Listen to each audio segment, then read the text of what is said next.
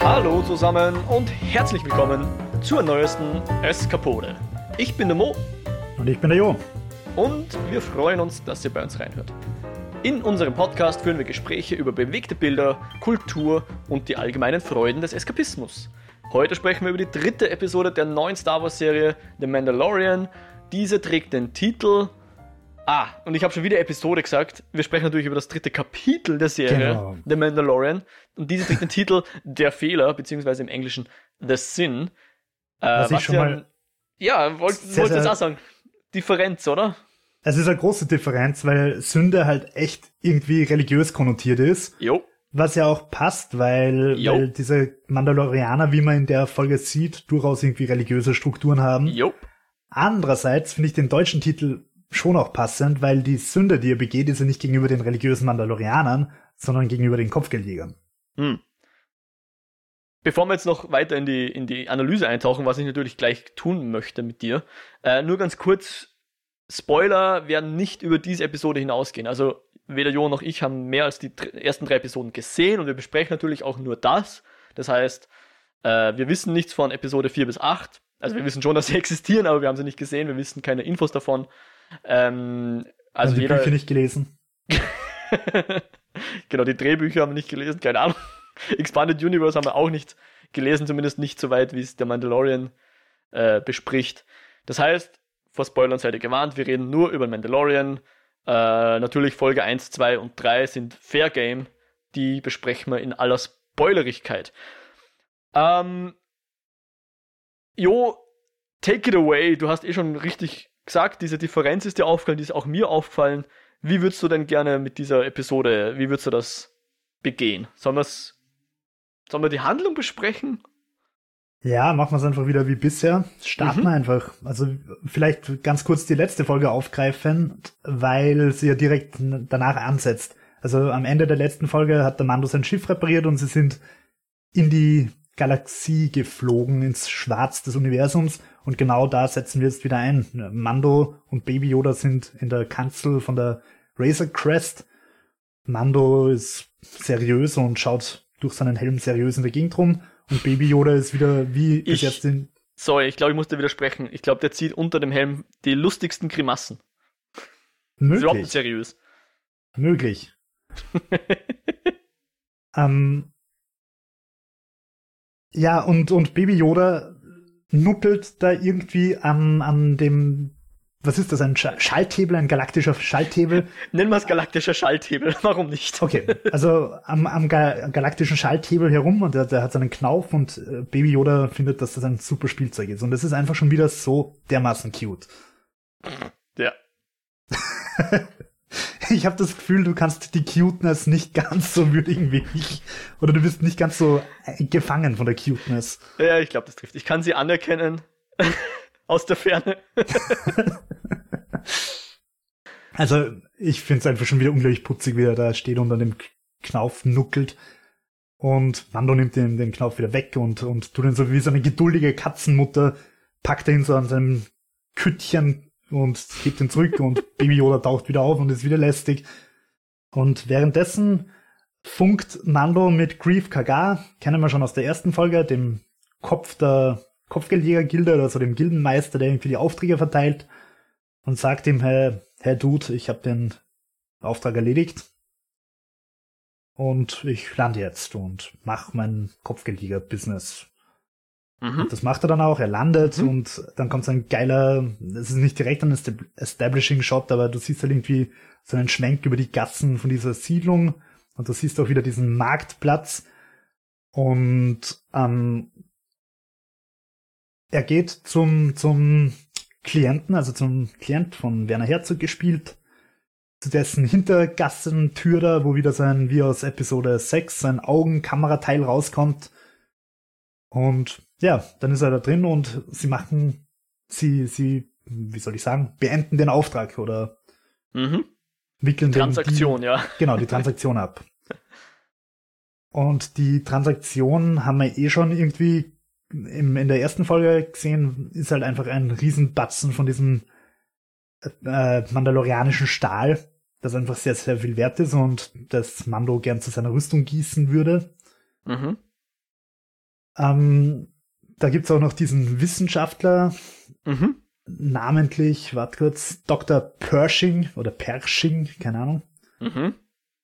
äh, der irgendwie den Baby Yoda übernimmt und in ein anderes Zimmer bringt. Und man weiß schon als Zuschauer, da passieren jetzt schreckliche Dinge, weil, also gerade, dass man nicht so die Schreie vom Baby Yoda da noch raushört. Ja.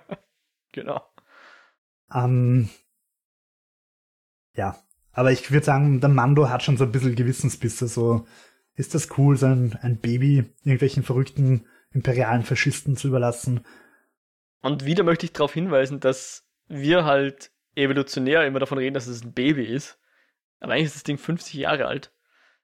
Okay, man, Aber- man hat mittlerweile den Eindruck, auch der Geisteszustand ist eher kindlich. Insofern ist es vielleicht gerechtfertigt, dass man, dass man das Wesen wirklich als Baby ansieht. Ich würde sogar fast sagen als Säugling. Ah, Also wenn, wenn man davon ausgeht, Yoda ist 900 Jahre alt ungefähr, plus minus 200 Jahre, ähm, oder war 900 Jahre zu seinem Verschwinden, äh, das heißt, kann man- ein, ein Menschenjahr ist 10 Yoda-Jahre. wahrscheinlich mehr. Ein Menschen Monat ist 10 Yoda-Jahre wahrscheinlich. Naja, oder Ja, keine Ahnung, auf jeden Fall äh, entwickelt sich die halt anders.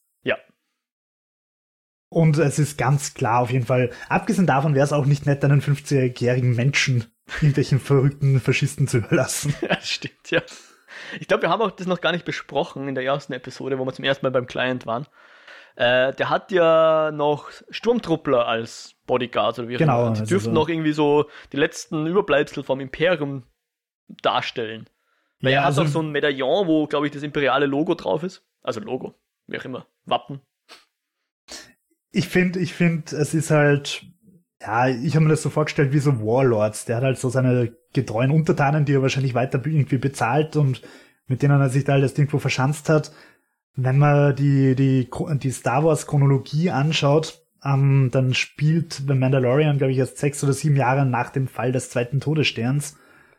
Ähm, aber noch, ich habe es irgendwo nachgelesen, 20 Jahre oder 23 Jahre bevor die Ray auftaucht, also 23 Jahre vor, vor dem Erstarken der, der New Order. Mhm. Also wir sind gerade in so einem anarchistischen Zeitalter, wo die Rebellen nicht oder die Allianz sich noch nicht so richtig etabliert hat und die New Order gibt's aber noch nicht und oder die First Order oder wie auch immer die Imperium existiert de facto noch, aber eigentlich nicht mehr. Es sind halt noch so kleine Splittergruppen, Mhm. die versuchen irgendwie mitzunehmen, was geht. Ja. Hauptsächlich dieses äh, Beskar-Stahl. Ja. Und, und äh, der, der, der Klient sagt dann auch, also in dieser Zeit ist es einfacher, Beskar Stahl aufzutreiben, als die Mandalorianer, die Ja, es richtig. verwenden. Und Ähm, dann Schnitt auf die Mandalorianer-Enklave. Oder, ja. oder Orden oder so, keine Ahnung. Und da sind viele Mandalori Mandalorianer. Oh, jetzt kann ich das Wort nicht mehr aussprechen. Mandalorianer. So. Und da habe ich mir halt auch gedacht, so, okay, dafür, dass, dass der Herr Klient Herzog so große Schwierigkeiten hat, Mandalorianer zu, aufzutreiben, sind da ziemlich viele im Keller unten. Ja, aber sie sagen ja dann später, aber es darf immer nur einer an die Oberfläche. Ah ja. This is the way. genau. Ja, aber es ist, es ist hochinteressant für mich jetzt, weil äh, zum ersten Mal so Begriffe eben fallen wie Religion. Also diese Mandalorianer-Religion kommt immer mehr und sie und irgendwelche Riten und ähm, Bräuche, also sie reden irgendwie davon, er bringt ja dann natürlich diese, diese äh, Barren wieder und möchte jetzt eine ganze Rüstung draus haben und sie sagt, ja, das ist so viel äh, Rüstungsstahl, da kann ich dir auch noch, ich habe es nicht ganz verstanden, muss ich zugeben, was dazu bauen. Sag mir dein, dein, dein Tier, du hast doch gegen dieses Mudhorn gekämpft, also baue Ja. ich dir ein Mudhorn dazu und dann sagt er, nein, nein, also laut Paragraph C Absatz B darf ich das nicht, weil ein Feind Ja. hat mir geholfen. Genau. Ähm, soweit ich das verstanden habe, wäre es da irgendwie um so eine Art Insignie gegangen oder um sein Siegel, das wahrscheinlich irgendwie auf seine Brust oder auf seine Schulter kommt oder so. Mm. So, Mando, der Killer von Matthorn.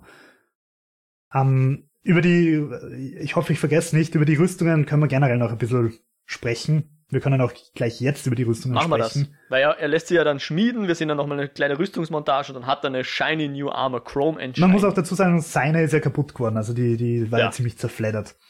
Aber war die bisher Also- auch schon aus diesem Stahl oder war das, oder war nur dieses Schulterstück aus Stahl? Ich Also glaube was, Beskar. dass nur das Schulterstück, keine Ahnung, vielleicht sind die, müssen die aus Beskar sein, vielleicht äh, nicht, ich weiß es nicht. Wenn, wenn sie aus Beskar war, dann dürfte sie wohl nicht so stabil sein, wenn es ein dahergelaufenes Nashorn die ziemlich demoliert. Ja.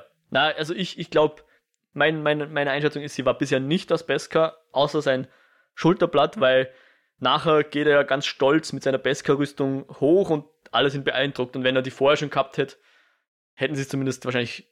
Also wenn es üblich ist, dass Mandalorianer eine ganze Beskar-Rüstung anhaben, dann wäre das ja keine News gewesen. Ja, Sonst hätten sie nur gesagt, oh, der hat eine neue Rüstung, die nicht angemalt ist. Aber, genau, aber sie ist ja offensichtlich aus Beskar und deswegen malt er sie auch nicht an. Ja, aber bei, bei, weil du gerade sagst, anmalen, das ist ein springender Punkt, weil, wie ich in nerdigen Tiefen herausgefunden habe, die Farben große Bedeutung haben von den Rüstungen. Mhm. Du, man sieht mehrere grüne Rüstungen in, in dieser Konklave. Ja, Und auch die Boba Farbe, Fetts Rüstung war grün. genau, ja. genau, wobei Boba ja kein Mandalorianer war.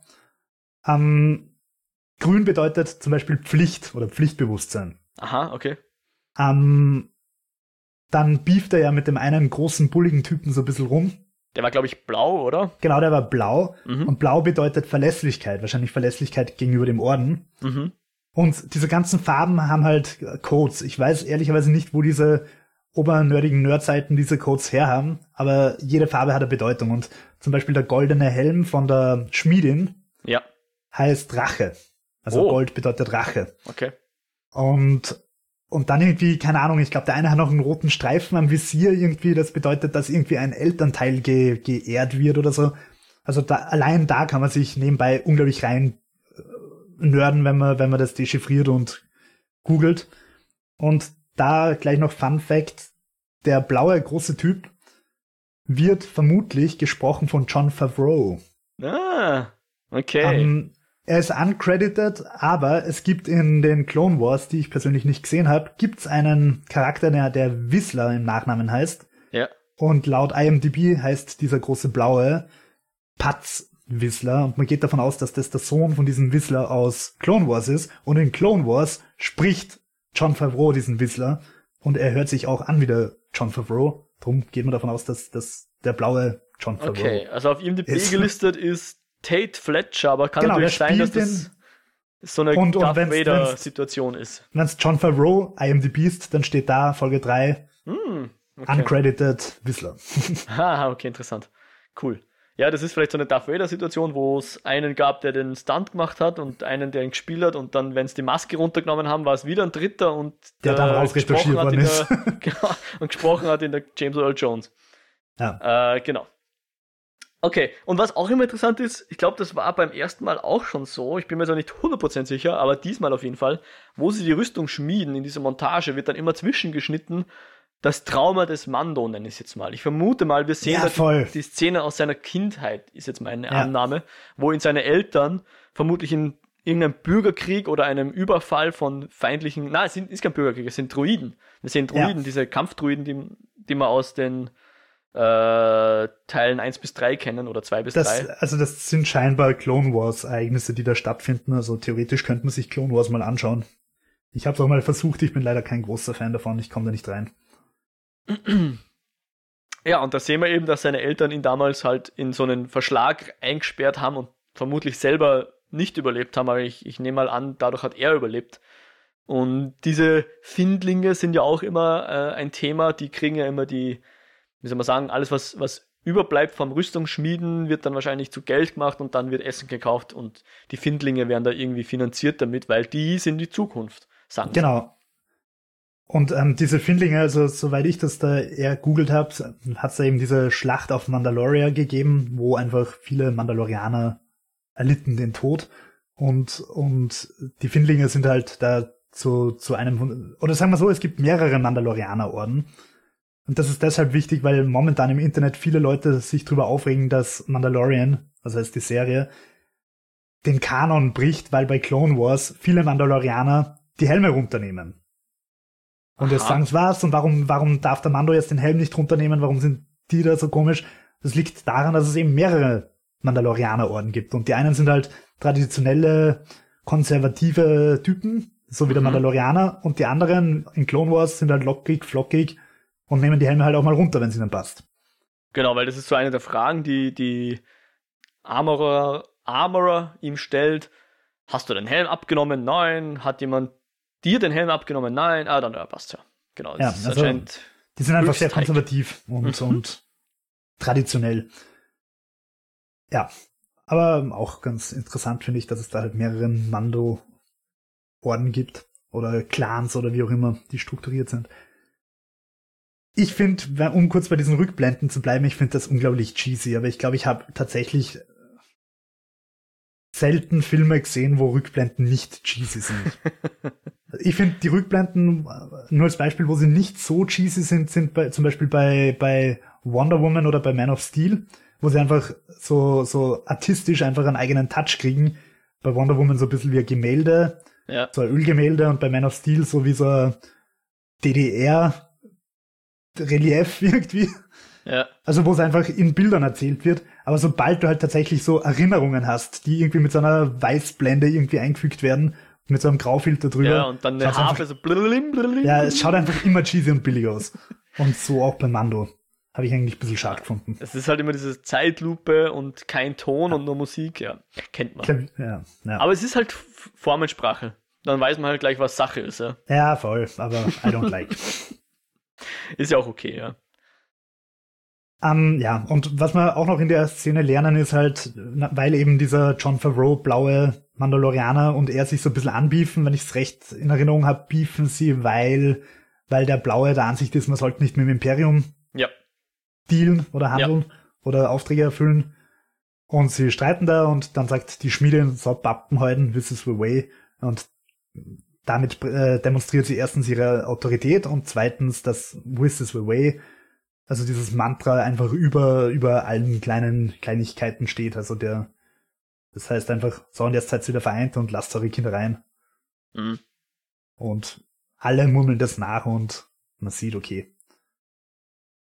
Der Weg steht über allem. Mhm, schön gesagt. Äh, aber sie scheinen ja grundsätzlich mit dem Kopfgeldgeschäft äh, scheinen sie ja kein Problem zu haben. Es geht eher darum, dass er mit den Ja. Imperialen was macht, ja. Ähm, Ja. Ich überlege jetzt gerade noch, was, was so groß passiert, aber im Grunde ist dann eh schon der Punkt, wo er, wo er eigentlich sich eine neue Beute holt vom, vom ähm, Carl Weathers, also vom Grief Kagar, holt er sich einen neuen Puck, der ausschaut, also ein äh, Admiral Akbars Spezies sein dürfte, Calamari, glaube ich, heißen die, Ja. Calamari oder so ähnlich. Mon noch oder so. ja, Mon Calamari, der Planet. Ähm, und er ist kurz vorm Wegfliegen, hat schon seine Turbinen hochgefahren und entschließt sich dann doch anders und hat irgendwie doch Gewissensbisse. Aber warum? Weil er nämlich den galaktischen Schaltknüppel sieht. Der ihn Oder- triggert. Ja, Und er denkt sich, ich wünschte, Baby Yoda würde daran herumknabbern und er, er legt dann seinen Kopf schief. Und da muss ich jetzt sagen, obwohl es natürlich schon wieder so ein bisschen cheesy ist, aber ich find's geil, wie du, wie du einfach so einen Charakter, der keine Emotionen hat, weil er halt einfach einen Helm auf hat, trotzdem irgendwie die Emotionen vermitteln lassen kannst, indem er den Kopf schief haltet, indem er einfach die Körperhaltung irgendwie hat. Das machen sie echt gut. Ich meine, das hat Disney ja schon fabelhaft bewiesen mit Wall-E damals, wie sie den Mhm. Robotern einfach Emotionen verliehen haben. damals war es noch Pixar, aber ja. Entschuldigung. ähm, ja, und, und das klappt halt, finde ich, auch bei Mando relativ gut. Also, dass du irgendwie, obwohl die Kamera einfach auf seinen, auf sein Visier hinzoomt, kannst du doch irgendwie recht gut interpretieren, was er gerade denkt oder fühlt. Ja. Kennst du den Hello Kitty Effekt? Ich weiß nicht, ob er wirklich so heißt, aber warum Hello Kitty so ausschaut wie sie? Also wie sie ausschaut. Äh, nein. Die hat ja nur zwei schwarze Augen. Ich glaube, die hat nicht mal einen Mund. Äh, weil nämlich dann die Kinder, die damit spielen, äh, ihre eigenen Gefühle projizieren können. Das heißt, je Hm, weniger verstanden. du ausdrückst in der, in der Darstellung, desto mehr kannst du selber reinfühlen. Ja? Das heißt, Mhm. du kannst quasi. Okay. Ich glaube immer, dass der Mandalorianer da Fratzen zieht unter seinem Helm. Aber du kannst natürlich genauso gern glauben, dass er da nachdenklich drunter ist. Äh, Ja. Gibt natürlich auch noch andere Effekte, da gibt es auch wirklich einen Namen dafür, äh, der vor allem im Film eingesetzt wird, wo du quasi zwei Szenen gegeneinander schneidest und entsprechend dem, was du in der ersten Szene zeigst, wird die zweite anders wirken. Also da geht es, glaube ich, irgendwie, wenn du einen Apfel zeigst und dann einen, einen ausdruckslosen Menschen, dann glaubst du, der hat Hunger. Und wenn du eine Kriegsszene zeigst und einen ausdruckslosen Menschen, dann glaubst du, der hat ja ein Trauma, wie auch immer. Und was ist, wenn ich einen Apfel und eine Kriegsszene zeige? dann glaubst du, der Apfel, den möchte ich jetzt essen. Es wird Krieg um den Apfel geführt. ja, genau.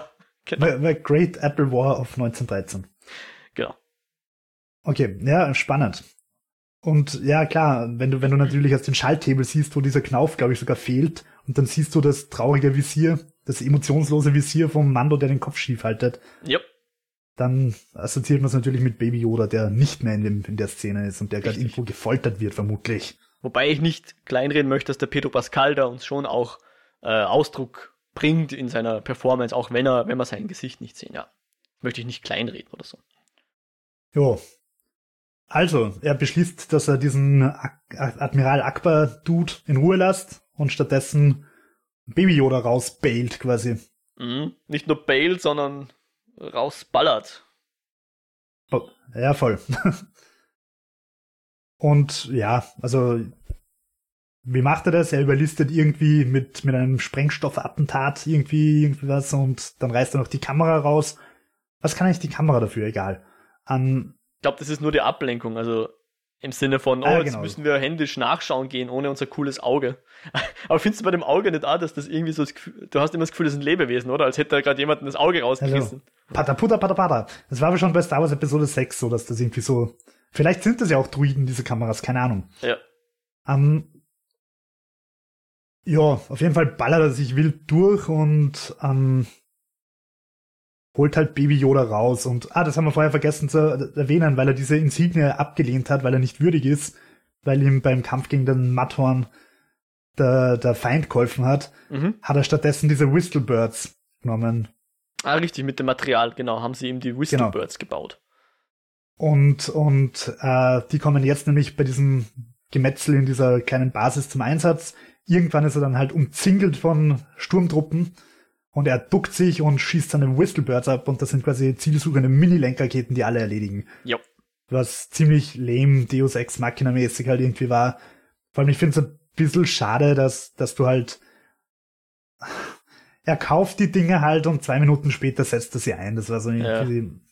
ich hätte es cooler gefunden, wenn es die einfach vergisst und in Folge 7 setzt er die Dinge dann ein. Das sind halt Tschechows Wickel, äh, Whistlebirds, ja. Aber, aber Tschechows Whistlebirds äh, ziemlich plump eingesetzt. Ja, das also stimmt. Also zu. Der Setup ja. und der Payoff sind zu nah beieinander. Da, ja, da ja, genau. stimme ich dir. Ja, stimme ich dir zu. Vor allem, du hast es dann irgendwie schon gedacht, oder? Warum es, also in der Situation, wo er sich dann, also sie ja, stellen eh. ihn, er, er soll die Waffe niederlegen, dann hast du schon gedacht, okay, jetzt wird er gleich Trick 17 auspacken, Tum Turbo, Modus Gott sei Dank hat er das Ding vorher gekauft. Gott sei Dank hat er nicht das Jetpack genommen, wie er am Ende der Folge andeutet. Wobei, frage mich schon, warum er diese kleinen Lenkraketen aus diesem komischen Stahl machen muss. Wenn das ein Projektil wäre, was irgendwo einschlagen muss, ja, aber die explodieren ja, also insofern, na, gut. Da wären wir wieder, was wir letzte ja, Episode angesprochen haben. Bunkerbrechende, zielsuchende Mini-Lenkraketen. Ah, okay, ja. Möglich. Da wären wir wieder bei dem, es ist halt irgendwie jetzt ein bisschen cheesy, ein bisschen B-Movie, ein bisschen, wie hast du es du genannt? Groschenroman-mäßig, ja. ja.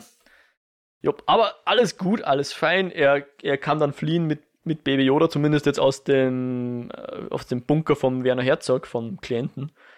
Aber der wird dann kurzerhand, glaube ich, seine Gildenkontakte spielen lassen, so hätte ich das verstanden. Und auf einmal hat der Mando ist auf einmal das Ziel und hat das große Kopfgeld. Nein, ich glaube nicht, dass der Mando das große Ziel ist, sondern ich glaube, dass die das einfach wieder aktiviert haben. Also ich glaube, es geht noch immer auf Baby Yoda, aber Baby Yoda ist halt beim Mando. So ah. habe ich nicht verstanden. Okay. Ja, guter Punkt. Um, ähm, Vielleicht auch beides, weil ich glaube schon, dass jetzt, äh, der, also der Grief Kagar sagt ja schon, du hast die Regel gebrochen.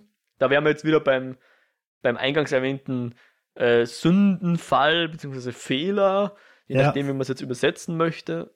Äh, also übersetzen wir uns auf jeden Fall mit Sünde, aber die deutsche, der deutsche Titel ist tatsächlich Fehler. Ich glaube, dass das auch mitspielt. Dass der, also ich, ich stelle mir so ein bisschen John Wick-mäßig vor, quasi ein Kopfgeldjäger, der gegen die Gildenregeln widerspricht, hat dann selber ein Kopfgeld. ja. auf sich. Ja, ja, möglich. Es kommt irgendwie nicht so ganz raus. Ich habe halt irgendwie verstanden, dass einfach die Dinger, die eh schon auf Baby Yoda gepolt sind, dass die einfach wieder aktiviert werden und fertig. Aber ja. Auf jeden Fall äh, ist ja auch wurscht. Die ganze Kopfgeldjäger-Gilde ist auf jeden Fall hinter ihm her. Oder hinter Baby Yoda her oder hinter beiden her.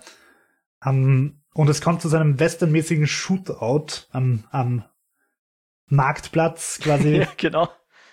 Und ich, das finde ich eigentlich witzig. Warum müssen, ich meine, Firefly hat das fantastisch vorgemacht, aber warum müssen so Outer Rim, warum muss das immer so westernmäßig sein? Ich weiß nicht, das muss auch irgendwie ein Code für uns sein, für uns äh, Zuseher, dass das quasi, das heißt, die, die Zivilisation ist vorhanden, du weißt, es gibt Schusswaffen, aber es ist alles ein bisschen Outlaw-mäßig. Ich glaube, ja. das soll es uns sagen. Ja. ja. Möglich. Ja, ähm, das Shootout habe ich dann nicht so spektakulär gefunden, aber, und wieder so Deus Ex Machina mäßig, plötzlich Jetpacken die restlichen Mandalorianer daher, von denen es plötzlich ganz viele gibt. Unter anderem auch der beefy blaue Dude, weil einer für alle, alle für einen und wenn ein Mando gebieft wird, dann werden alle Mandos gebieft und das Blatt wendet sich, die Mandalorianer gewinnen. Mando und Baby Yoda gehen zur Razor Crest, steigen ein, doch da lauert Grief Kagar im Dunklen. Ich weiß nicht, sagt er noch irgendwas? Auf jeden Fall ballert ihn der Mando einfach aus dem Schiff und zwar ja. richtig. Also er schießt ihn an und der fliegt raus. Ich meine schon, dass sie irgendwas reden, weil das ist immer das Problem. Die reden immer zu viel. Hätte er ihn einfach hinterrücks in, ins äh, abgeschossen, in den Rücken geschossen oder gestochen oder wie auch immer, was er vorgehabt hat, dann hätte er jetzt Baby Yoda, hätte er die fette Beute. Aber nein, er muss dann noch irgendwas loswerden. Ich glaube, er sagt irgendwas. Und Mando zückt dann wieder seinen Trick 18 und macht irgendwie coolen Dampf aus seinem Raumschiff raus. Und in der, in der Confusion schießt er dann den Grief Kagar aus dem Schiff raus, wie du schon gesagt hast. Und da muss man noch dazu sagen, Grief Kagar überlebt, weil er nämlich, und da sind wir wieder bei so einem Western Trope, ja. eine, eine Bibel oder einen Flachmann in der Tasche hat, die den Schuss abhält. Oder und eine Münze. Bibel und der Flachmann mhm. ist in dem Fall Imperial Credits. Ne, das waren um, sogar diese, diese Beskar-Stil, ja, keine genau. Ahnung. Aber ja, auf jeden Fall wieder halt so ein Western-Motiv, oder? Das kennt man aus ja, definitiv. Western und aus noch mehr Parodien von Western. Und aus um, den Simpsons. Na, keine Ahnung, ich weiß es nicht. ich glaube ehrlicherweise, wir kennen eigentlich eh nur die Simpsons, oder? Haben wir jemals einen anderen Film gesehen außer den Simpsons? Wahrscheinlich nicht. Ja. Ja, also South Park The Simpsons already did it. Ja. Äh, ja. Gut, äh, die beiden fliegen dann, nachdem der aus dem Schiff raus ist, fliegen sie in den Sonnenuntergang, mehr oder weniger. Und der Mando gibt dem Baby Yoda nochmal den Knüppel, damit er drauf rumkauen darf. Und so ist ein schöner Rahmen vom Anfang der Folge zum Ende der Folge. Mhm. Ja, toll. Haben's ganz toll gemacht. Ganz, ja. ganz gefallen erwähnen muss man dann noch zwei Sachen. Erstens, was heißt es jetzt für die ganzen anderen Mandos? Die müssen sich jetzt einen neuen Unterschlupf suchen, weil die sind jetzt aufgeflogen. Jeder weiß jetzt, dass es mehr als nur einen Mandalor Mandalorianer gibt. Aber das scheinen sie in Kauf zu nehmen. Und das andere, ja, ja sag. Ja, mir ist gerade noch eingefallen, also bevor sie da in den Sonnenuntergang fliegen, fliegen die Mandos dann noch neben Das wollte ich jetzt gerade noch sagen, okay. ja, ja, genau. Und an, sag mir einen Disney-Film, an den ich das voll erinnert hat. Iron Man. Ja. Kann kein Zufall sein, John Favreau. Er schaut einfach nicht. aus wie War Machine. Ja. Um, und, und Mando sagt noch, ja, ich hätte auch gern so ein Jetpack. Geiles Style. und, und, und das ist reine Interpretation, soweit ich die Regeln von, den, von der Gilde jetzt verstanden habe, könnte er ja einfach mit Beskar-Stil antanzen und das quasi tauschen gegen Jetpack oder gegen Whistling Birds oder gegen oder? Also so habe ich das verstanden. Also diese Schmiedin ist einfach so eine Dealerin. Dealerin im Sinn von, keine Ahnung, also ein Händler in einem Computerspiel, wo du halt hingehst, wenn du neue Ausrüstung kaufen willst und die macht's dir dann. Ich glaube, sie ist mehr so ein Schmied im, im Computerspiel, dem du die Ressourcen bringen musst und der macht dir dann deine, deine Todesrüstung. Und wenn, klar, wenn du jetzt die Ressourcen nicht hast, dann musst du halt Münzen zahlen oder ich weiß es nicht. Also, ich weiß nicht, ob Beskar-Stil das einzige ist, was sie annimmt. Aber irgendwie scheint das so auch so die, die Universalwährung zu sein, ja. Also was man jetzt für ja, einen Jetpack braucht, weiß ich nicht. Vielleicht braucht man da auch zwei Drachenzungen und drei Kupfererze. Wir werden es, wir, vielleicht erfahren wir es noch, ich weiß, ich weiß es nicht. Und die Zehe eines Riesen wahrscheinlich. Genau. Um, Und zwei Space-Schnecken. Unbedingt, und zwar die großen, also die, mit denen, äh, wo, wo der Han Solo reinfliegen kann.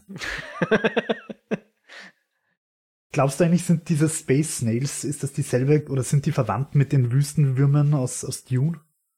Äh, ich glaube, es ist eher so wie bei uns die, die, die Nacktschnecken und diese andere Schneckenähnliche. Die schauen ähnlich aus, aber sind zwei unterschiedliche Spezies. Ist meine persönliche Meinung. Okay. hm.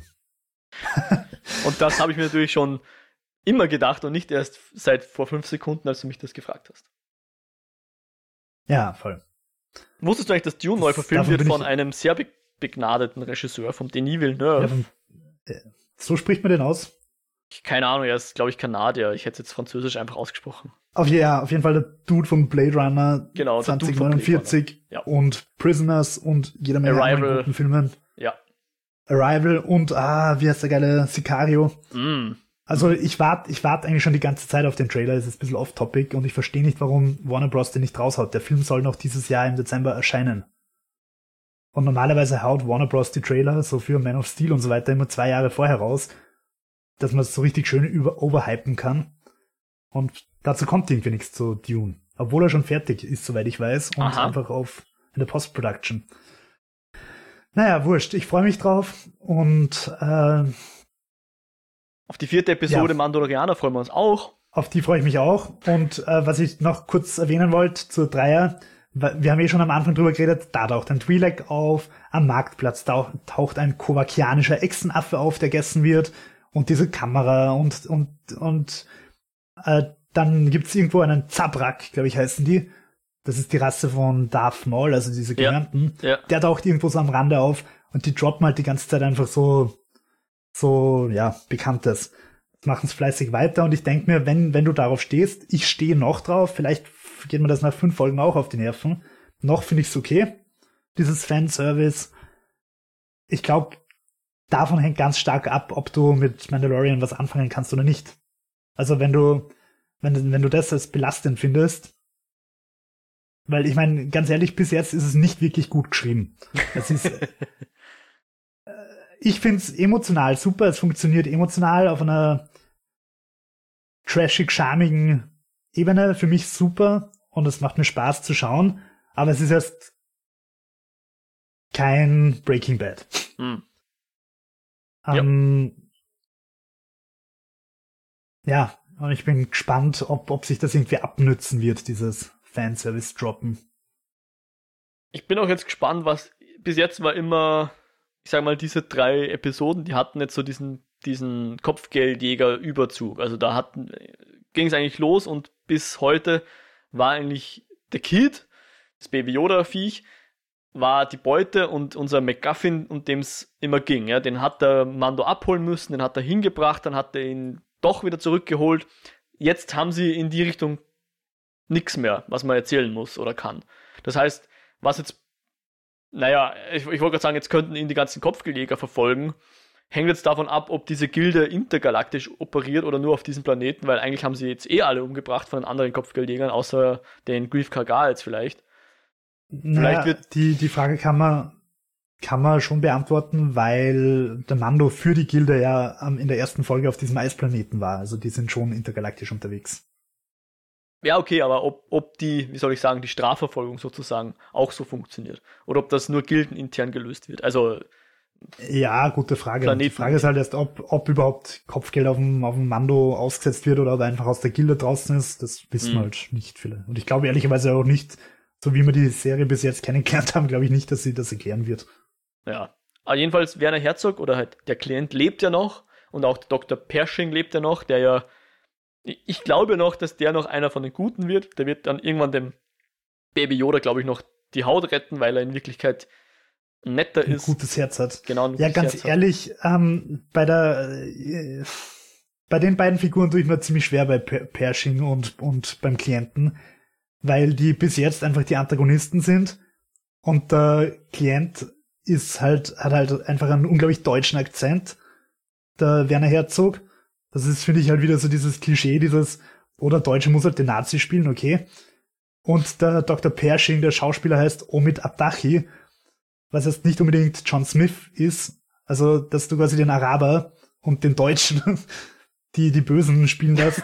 sie müssen, sie müssen den Pershing eigentlich fast zum Guten machen, weil alles andere kannst politisch eigentlich nicht vertreten. Ah, okay, so gesehen, ja. Könnte man wahrscheinlich so argumentieren, ja. Übrigens, den, diesen Omid Abtachi, den kennen Computerspieler oder, also der spricht recht viel. Ich habe ihn auf IMDb nachgeschaut, der hat viele Sprechrollen, ah, unter okay. anderem unter anderem spricht er in Call of Duty Modern Warfare irgendwen, aber wir kennen ihn auch aus der sehr coolen Netflix-Serie Love, Death and Robots. Uh. Da spricht er in dieser ersten Pokémon-Folge mit diesen Riesen-Pokémon in der Arena. Da spricht er irgendwen. Wobei erster, glaube ich, relativ ist. Ich glaube, da gibt's, je nachdem, ja, wer schaut. Aber egal. Andere ja. Reihenfolge. Ja, hast hm. du erzählt. Aber ich glaube, also ich bin mir an diese Pokémon-Folge ist die erste bei allen. Okay. Ja, ich also, kenne ihn auch aus American Gods. Da spielt er einen. Genau, ja. Ich verrate jetzt gar nicht, was er spielt, aber ja. Ja, das muss ich noch weiterschauen, fällt mir gerade ein. Mhm, tu es. Ich, ich fand's cool, aber ich weiß, dass sehr viele Leute damit nicht viel anfangen können. Ich, aber ich ich finde es ein bisschen lahmatmig erzählt, aber das ist off-topic. Ja. Ja, was heißt off-topic? Es geht ja um Eskapismus und erzähl mir ruhig was. Okay, ja gut, gut. Also ich habe die erste Staffel zur Hälfte gesehen und ich finde es, äh, ich finde, es könnte ein bisschen mehr Drive brauchen. Ich finde die Gewalt schön, ich finde die Ästhetik schön. Ich finde, ich freue mich, dass Emily Browning wieder mal wo mitspielt. Aber es, ich finde, es könnte ein bisschen fetziger, also einfach ein bisschen straffer erzählt sein. Okay. Denen wird es gut tun, wenn sie 33 Minuten Folgen machen würden. ich weiß nicht, ob da noch eine dritte Season kommt, aber wenn, dann kann man ja da vielleicht mal eine Folge dazu aufnehmen oder zwei. Oder halt Wobei man gern, Serie. ja, dann hätte ich nämlich einen guten Grund, dass ich es noch durchbinge. um, ähm, wobei man dazu sagen muss, dass auch das Buch, finde ich, teilweise ein bisschen langatmig war. Also. Mm, durchaus, durchaus. Um, Gibt es denn heute noch was zu sagen zum Mandalorianer, was du noch loswerden möchtest? Ähm, ich kann vorweg spoilern, dass die Folge 4 Sanctuary heißt. Also okay. Heiligtum oder was auch immer. Keine Ahnung, wie sie es dann deutsch übersetzen. Äh, ja, sonst kann ich nichts mehr dazu sagen. Äh, eine Frage an dich, so Star Wars-mäßig generell. Hast du mal Clone Wars geschaut oder interessiert es dich? Äh, beides nein, muss ich sagen. Also. Weil, ähm, also dank Disney Plus habe ich, hätte ich es ja jetzt zur Verfügung. Ja. Ähm, ich habe vor längerer Zeit mal, wie es mal auf Netflix war, begonnen reinzuschauen. Und ich finde, da ist das Problem die Länge. Die Folgen sind irgendwie so 20 Minuten oder 25 Minuten. Ja. Und die sind so erzählt wie Kurzgeschichten. Du hast irgendwie so, so ein la relativ langes Intro, das irgendwie die Situation erklärt. Und dann geht ihnen die Zeit aus und sie handeln uns dann so in fünf Minuten so Action, Action und aus. Und das okay. hat mich irgendwie super genervt. Also, und ich mag auch den Grafikstil überhaupt nicht. Dieses Minimalistische, dass du halt irgendwie, es spricht mich leider überhaupt nicht an. Und deswegen, ja, ich, ich komme nicht rein und ich find's schade, weil es Kanon ist. Mhm. Hm, aber ja. Ja, und da gab's ja auch noch Rebels und weiß nicht was wenn wir Rebels geschaut hätten, dann hätten wir schon gewusst, dass was, was mit dem Darth Maul-Typen passiert ist. aber okay.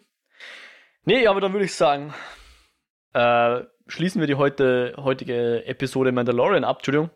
Das heutige Kapitel Mandalorian ab. Ich hoffe, ich lerne es bis zum nächsten Mal, dass es Kapitel sind und keine Episoden.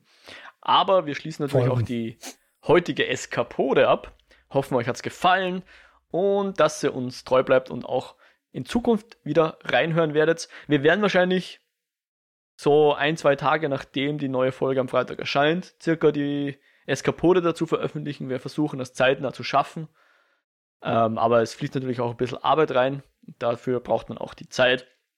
Man muss auch dazu sagen, dadurch, dass es jetzt eh eine Woche quasi braucht, bis die nächste Folge erscheint, glaube ich, ist es auch nicht so schlimm, ob man die neueste Eskapode am Samstagvormittag oder am Montagnachmittag hört. Aber dazu würden mich durchaus, würden mich sogar Feedback interessieren. Also. Mhm.